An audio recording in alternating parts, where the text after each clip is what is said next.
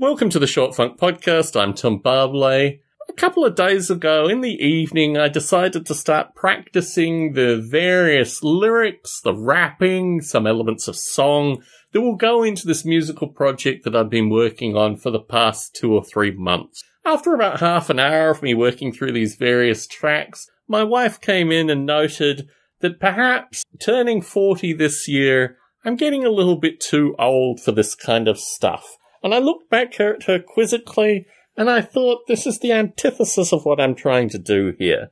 Is this something that I should embody? Is this something that I should learn from? Or should I reflect on the fact that a majority of the rapper Chuck D's participation in general discourse and dialogue occurred in his 30s and 40s?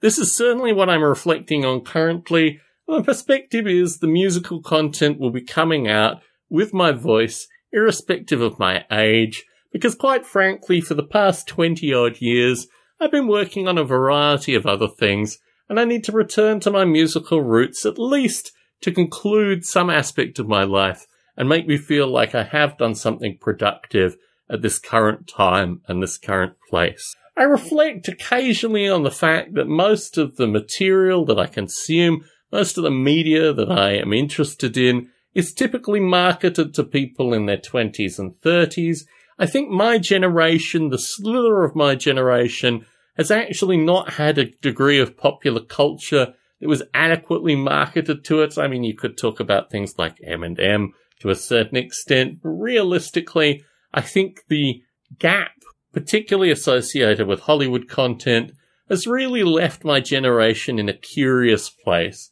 We're not really affected by stuff that was of a generation slightly older than us and we are curiously in between a few elements of popular culture that makes it quite difficult for people of my generation specifically to find those in our generation that are adequately producing content for our generation. And in this light, I'm not really concerned too much by my wife's criticism.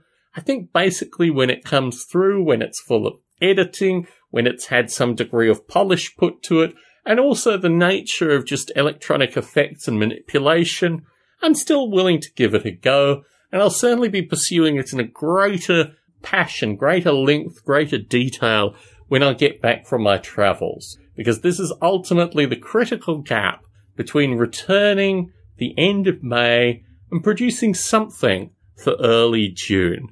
These timeframes are very real to me. June 13th is going to be a crescendo associated with the development of Noble Ape, but this is marked in particular by 24 years since a childhood friend of mine disappeared. The curious date for the launch of Noble Ape was also four years after a childhood friend of mine disappeared. It was a dual memorial date, and in this light, the music is particularly important.